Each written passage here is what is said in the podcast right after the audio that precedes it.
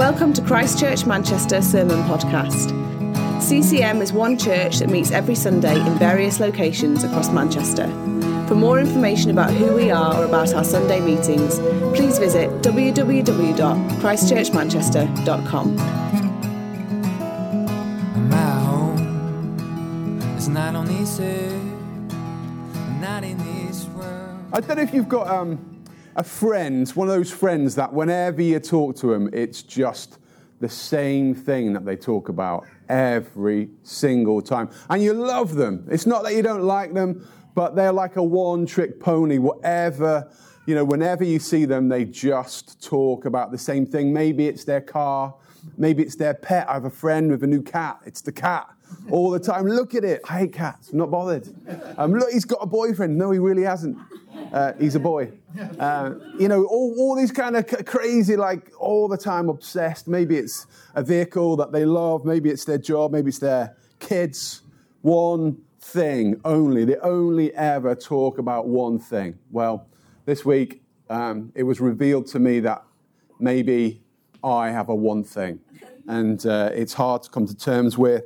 I wish it was that I just love to talk about the kingdom of God. And whenever I have a conversation with people, you know, they realize I just talk about Jesus all the time. I've got a friend like that. I don't think that's me. I wish it was that I talked about faith or, or prayer or worship. Or maybe I'm just so consumed with the love and the mercy and grace of God that all I talk about is that. It's none of those things, I'm sorry to say. Sadly for me, it's protein. And uh, that's, a, that's a sad thing. Since I've been trying to train for this sponsored bike ride, I've been trying to lose weight and gain strength. And so I've been uh, just having protein.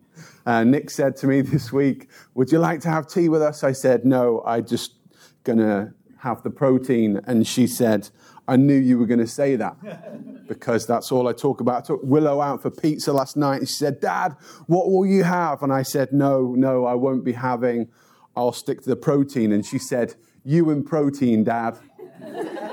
like me and protein. Like, like we're friends. Like we met recently. I've kind of fallen in love with it. And I just can't get enough of the protein. And so, how sad am I? What would it be for you, I wonder? What would it be for Jesus? Like if you read through the scriptures, what would it be that you would discern maybe the kingdom of God? Because you heard that a lot, but let me tell you what it is. It's actually money. Money is the thing that Jesus talked about more than anything else. More than salvation, more than prayer, more than heaven. Of his 39 parables that Jesus spoke about, 11, 11 of them mention money, teach on money, teach us spiritual truths by using the metaphor of money.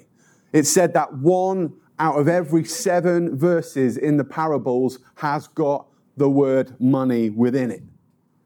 He seems to be money obsessed. It's his one thing. You speak to Jesus, going to mention money. Is it because he loved money? No. It's because he knew that it was a real part of the lives of those that he was meeting and ministering to.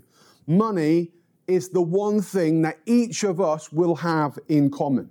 We may be very different, but the one thing that we'll all have in common is money. We all use it, and we've probably all been used by it. We all have a relationship with it. It might be a good relationship, or you might think so, or it might be a terrible relationship and something you find very difficult, but you can't avoid it. One of the TV programs that me and Nick love more than any other is Ben Fogle's Escape to the Wild. He is awesome. We like him. He's a bit posh, but that's okay. He loves to like journey and visit amazing people who have been fleeing the trappings of this world to live off grid, to survive off the land. And we watch as Ben tours their beautifully hand built like buildings, looking over beautiful vistas, amazing views. And we listen as he begins to explore their lives of, and the trauma that they've faced that's caused them to want to make this radical choice to exit normal life. We love it. Wow, Ben, what a job. Is that the ultimate job ever?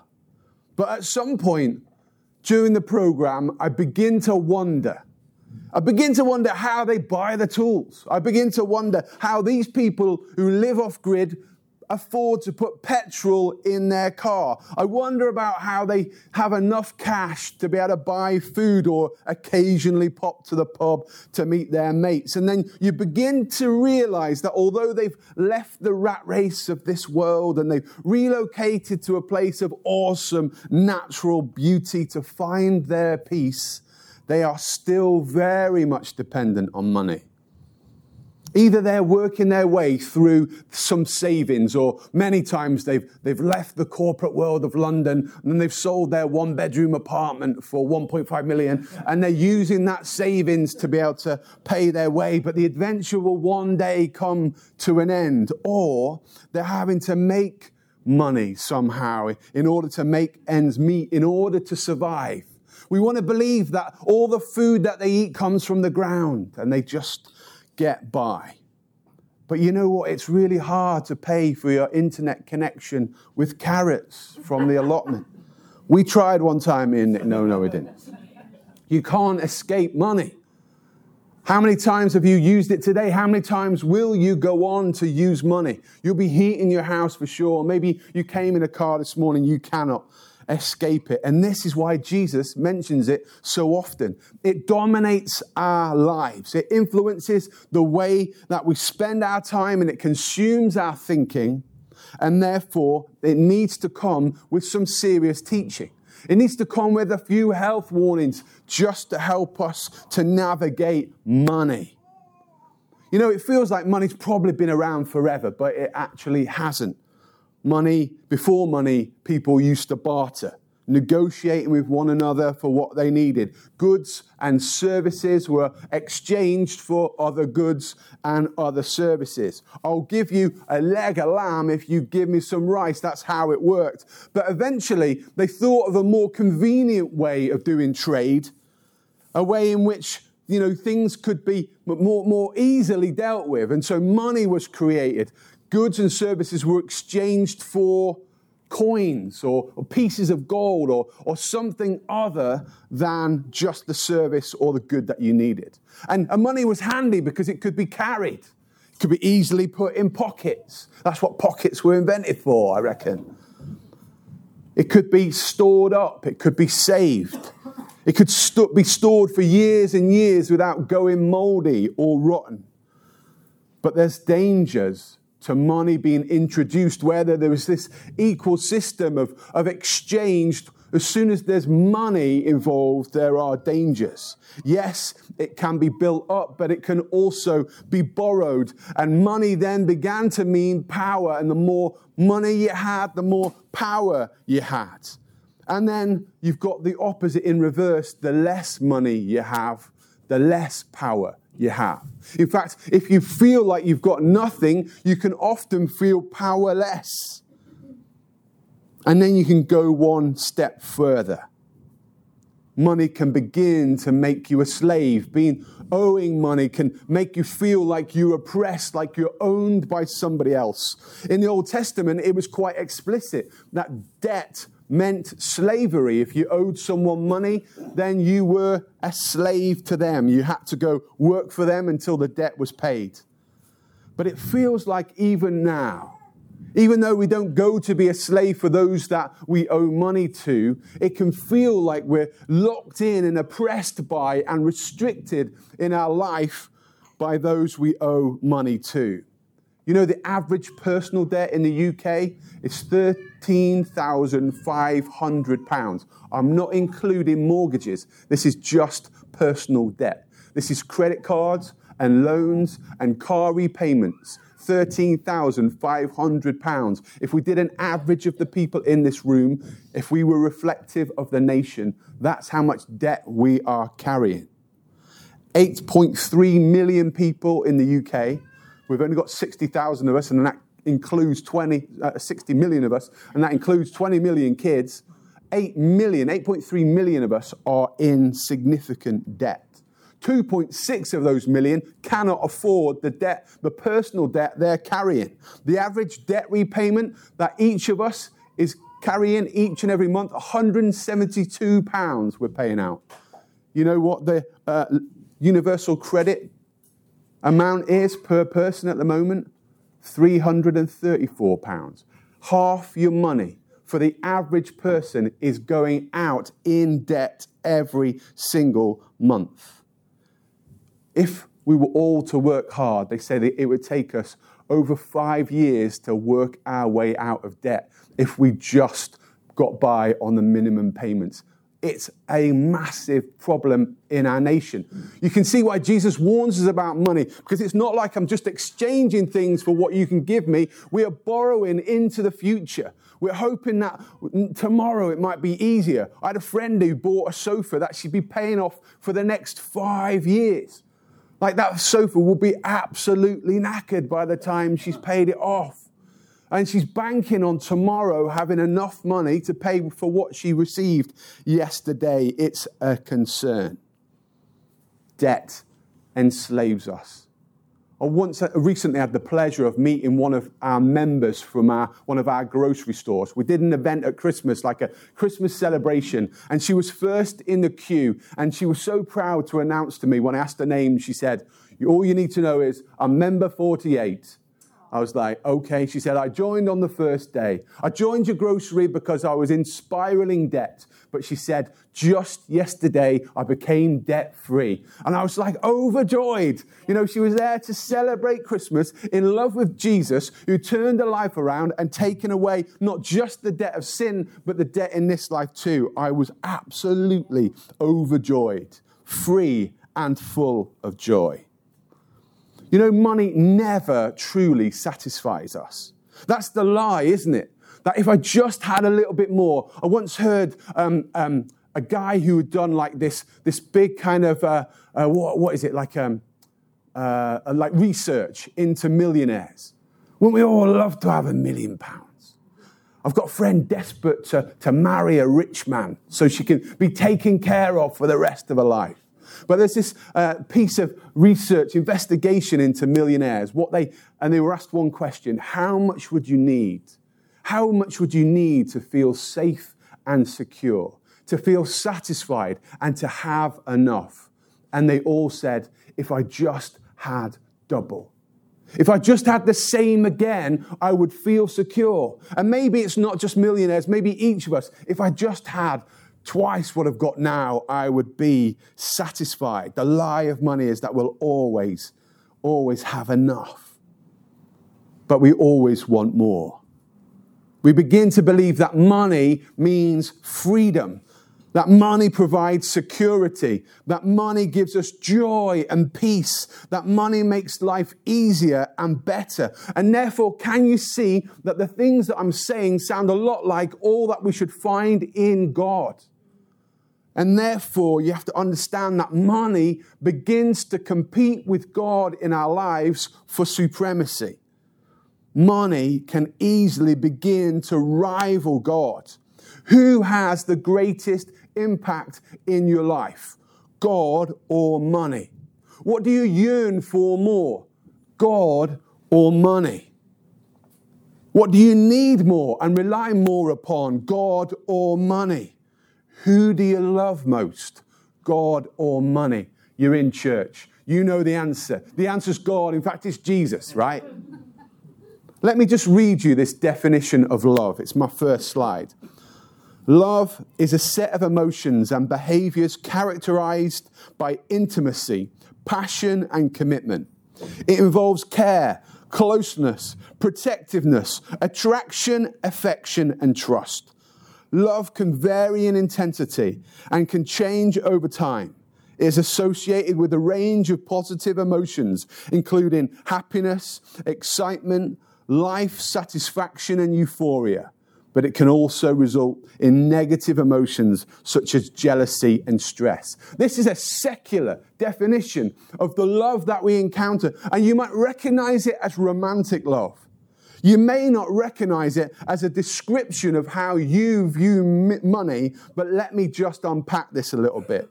Money does impact our emotions.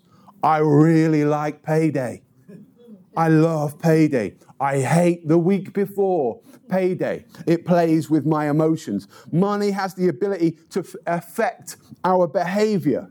Money is ill, intimately involved in almost every area of our lives. Passion for it influences our choices. Our commitment to it affects our decisions. We care for it. We care about it. We keep it close. We protect, we protect it if we've got it. I heard a story recently about a millionaire, multimillionaire oil baron with 700 acres around his land. And all around, dotted around his land, was this uh, each uh, every corner, major security, big fences all wrapped around it, trying to hold on to what he had created for himself. We're attracted to it. We're affectionate for it. We trust it. We trust money more than we do God. Our feelings for it can be intense, they can be positive. Sometimes we feel happy and we feel excited, and sometimes we feel euphoric when we've got it. But money also begins to make us feel jealous when we haven't got it and stressed when we are in desperate, desperate need of it. But we say it's just money. Money's not a person, so we can't just love it, and yet we devote ourselves to it. We're committed to it, and we can't live without it. The Apostle Paul writes to his young pal Timothy about its power. He writes to warn him, and in his first letter in 1 Timothy 6, uh, 1 Timothy 6, verse 10, it says, For the love of money is the root of all kinds of evil. Paul says the love of money is dangerous. It's at the root of all kinds of different evils. Money itself is not evil, but from it, evil things will begin to grow, begin to pop out, begin to emerge and overflow. All kinds of evil. Out of it will flow jealousy and envy and discontent out of it will begin to grow dissatisfaction and ingratitude. It leads to strife and to conflict. The number one cause of marriage breakdown is financial. It leads to dishonesty and to theft to selfishness and greed. It turns us in on ourselves where we're supposed to be pursuing God and looking after others with a heart and a bias towards the poorest. It says, I am in greatest need. And saddest of all, the biggest evil that it leads to is that it turns us from God. It makes us forget Him as we look for satisfaction and pleasure and joy and peace and freedom in money, we no longer look to God to provide those things. God is overlooked. Paul goes on to write in the same verse Some people, eager for money, have wandered from the faith and pierced themselves with many griefs in pursuit of money, longing for it reaching for it, yearning for it, we wander from the faith. It's a disaster. It so easily happens, but we don't realize that we're doing it. The wandering off is not like a sprinting away from the faith.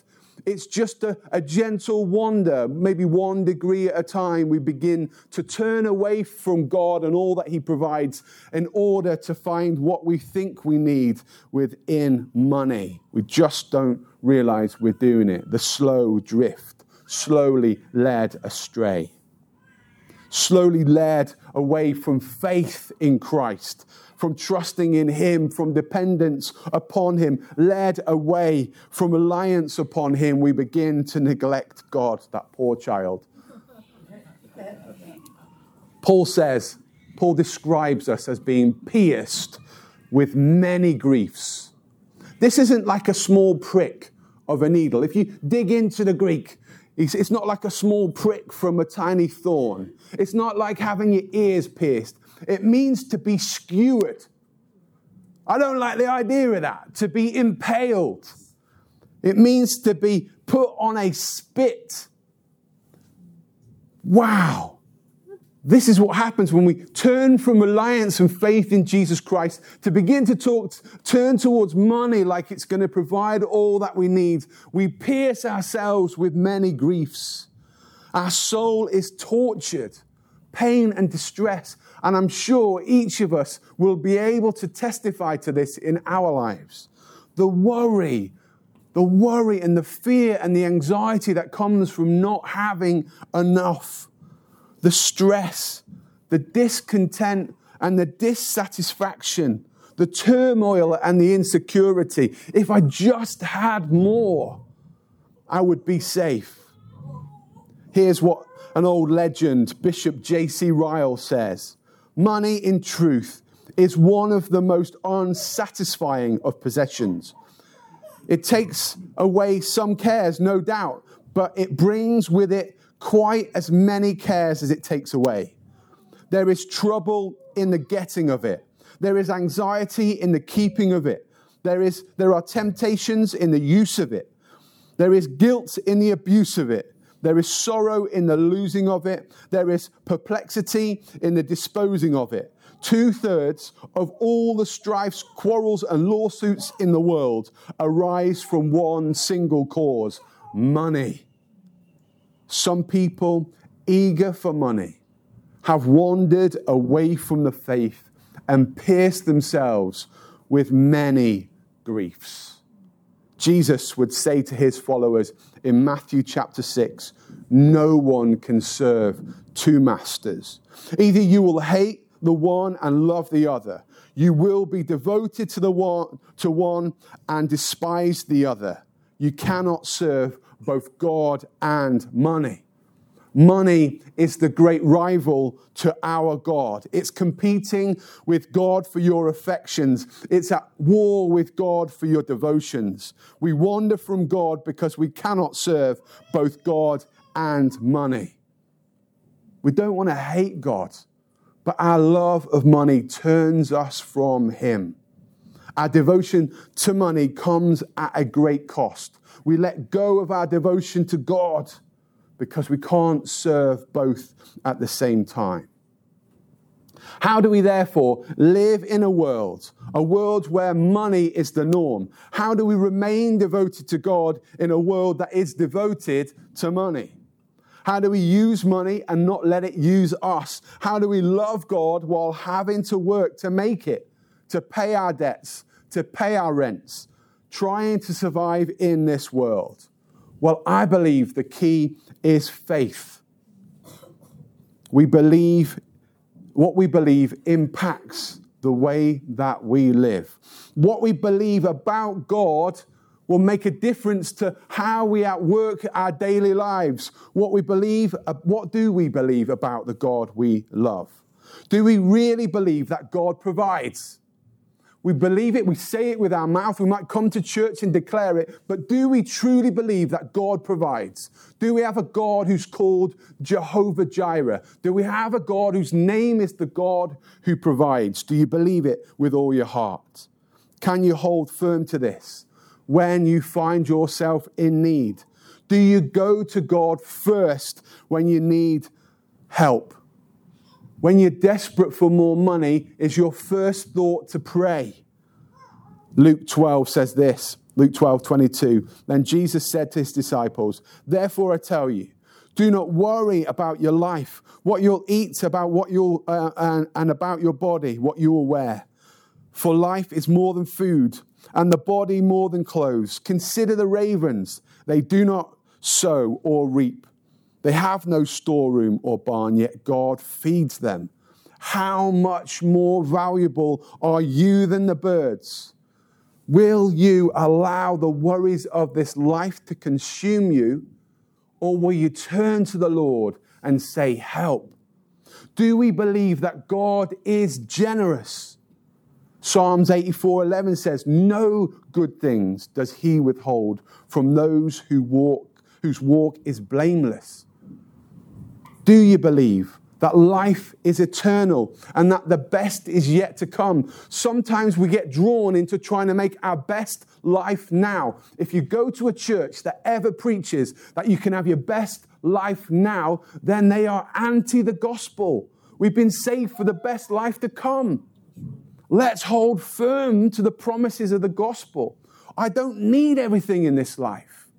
I don't need luxury. I don't need great houses in beautiful places.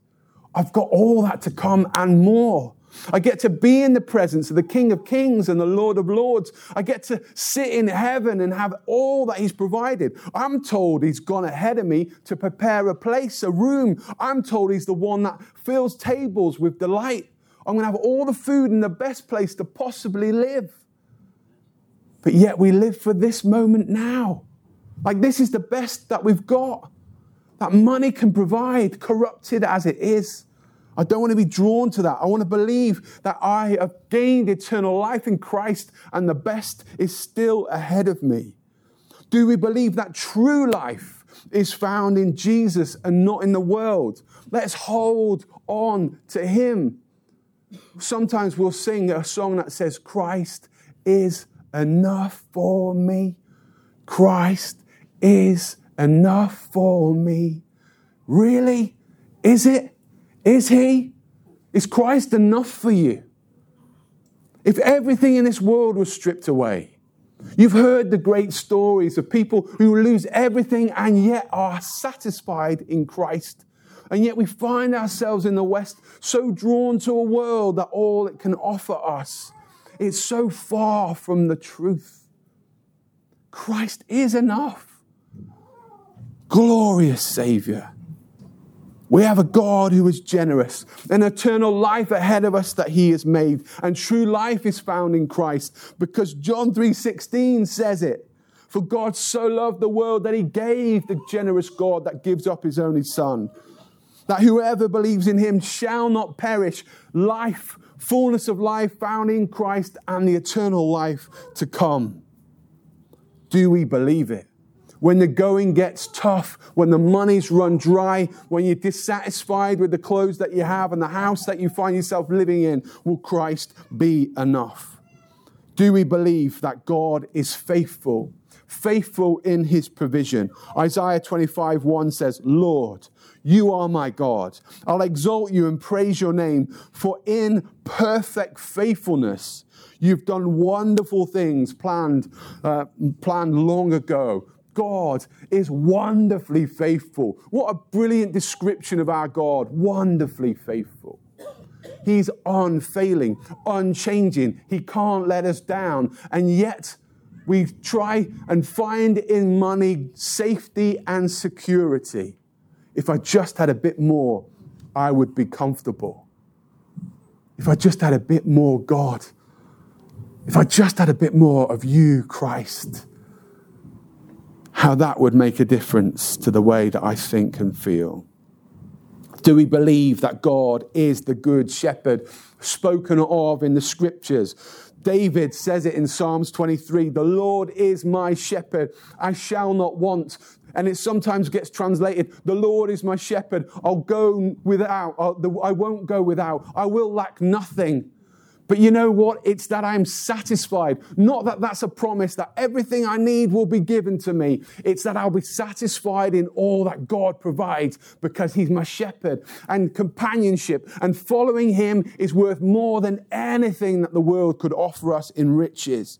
I believe that Christ is enough. I want to be like David, who goes on to say, The Lord is my portion. The Lord is my portion. I want a big portion. I love big portions of protein. yes, Leslie, same mind. Boom. Love big portions. The Lord is mine, and He satisfies. But do we believe it? Do we believe it? Are we content in all that is found in Jesus? Maybe on a Sunday morning you'll say, Yes, I can stand and declare that. Maybe I could have put all my belief statements up there. Let's read them out today as some form of liturgy, as a statement that we believe. We believe in a God who provides. We believe in a God who is faithful. Maybe we could stand and say it, but on a rainy Monday morning, when a bill arrives in the post and you've got nothing in your bank to pay for it. Maybe a repair needs doing and you've got nothing left. Maybe this threat of death, uh, debt, not death, sorry. Gosh, that's another story. Maybe the threat of debt is looming large. Maybe those repayments are costing you and it feels like life is destroyed. Maybe it's the day before payday and the bank is empty. Can you stand with me on those days, on the difficult days, and declare the truth of who God is? And can you stand and say, He is the good shepherd who provides? He is my portion. Christ is enough for me. It's a really difficult song to sing. I have to really engage my brain when that one comes on. Sometimes I'm like, not this time. It's too hard. I need, to, I need some time, Lord. Can we just pause the song? I need to count the cost. Are you really enough for me? Maybe our prayer needs to be that prayer mentioned by Christ. I believe, mentioned to Christ by someone who encounters him. He says, I believe, but forgive my unbelief. Help my unbelief. I believe, Lord, of what it says in the scriptures about you, but right now I need a little bit more. Help me. I want to hold firm. I want to trust you. I want to live by faith. I don't want to be conformed to the pattern of this world. I want to be dependent on you. Help me to see your faithfulness. Help me to have faith and not fear. Help me to be more like you. Help me to be generous. Help me to see the plight of the poor. Oh, I had this amazing, I visited this church the other week where this lady was talking about um, how she came to know the Lord. I'm not them in my notes, but it's just come to mind. She was, she was super poor. She lives in Rhyl, which is the poorest neighborhood in all of Wales, right? Really tough. She was talking about how she came to the Lord. Her husband had left her uh, after their daughter was eight weeks old. He left her with massive debts and left her for another woman. And she said one night she was warming her child's food over a candle her water had been cut off, her electricity had been cut off, she had nothing. Warming her child's food, uh, food over a candle. Someone knocks at the door and says, Have you got any food? She knew she had one piece of bread and one egg left. It's all she had. And in that moment, she thought, They are of greater need than me. Even though it's the food, she said, even though she knew that the, the, it was the food that she had for breakfast for her and her daughter, she gives up her egg and she gives up her piece of bread. And then she decides that maybe it's good if she gives up her child and gives up her life. So she's thinking about how she can pass on her kid and take her own life. And in that moment, she says, God, I need you. She's not a Christian. She cries out to the Lord and she says these words are blown away. She says, I don't need gold and I don't need silver. I need your presence. And she says, in that moment, the house began to warm. She said, physically, the house began to warm. And she said, uh, uh, she, she said, and then I, I felt like I heard God say, Look out for the rainbow in the morning. It will be brightest for you. And she woke in the morning, she saw a rainbow on the floor. The rainbow on the floor in a kitchen, and she, she, you know, she thought it maybe was the light reflect, refracting through the, through the glass. And then she just like sees this rainbow begin to move, and it walks her out walks her out down the street and she follows this rainbow along the floor and it takes her to somewhere that shows her about a job. And she walks in and she said, I like that job. And they gave her the job on the spot. And they said, We'll take care of your daughter. We'll provide childcare for your daughter. She said, Within four weeks, she was running four shops. The Lord provided. And she said, But I don't need gold. I didn't need the God of gold and I didn't need the God of silver. I needed God's presence. And this is what we need. I don't worship the God of gold. I don't worship the God of silver. I worship the God who's not rich in those things, although he owns the cattle on a thousand hills. I worship the God who's rich in love, rich in mercy, rich in grace, rich in kindness. I tell, I see this in the scriptures. It's him that I need, but we need to cry out and say, Lord, send us your presence. It's a hard day. Draw me to your faithfulness. Show me your provision and help me to see that you're, the God who provides. Be enough for me. Satisfy me, God, with the things that only you can satisfy me. Help me not to wander from faith to try and make a way for myself. Grow my dependence. Draw me to you, Lord.